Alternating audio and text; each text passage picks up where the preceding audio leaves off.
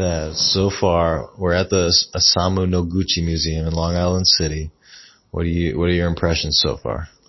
I'm happily impressed and amazed at his patient skill as a designer and craftsman. And each piece is unique, very amorphic, sexual, and beautiful.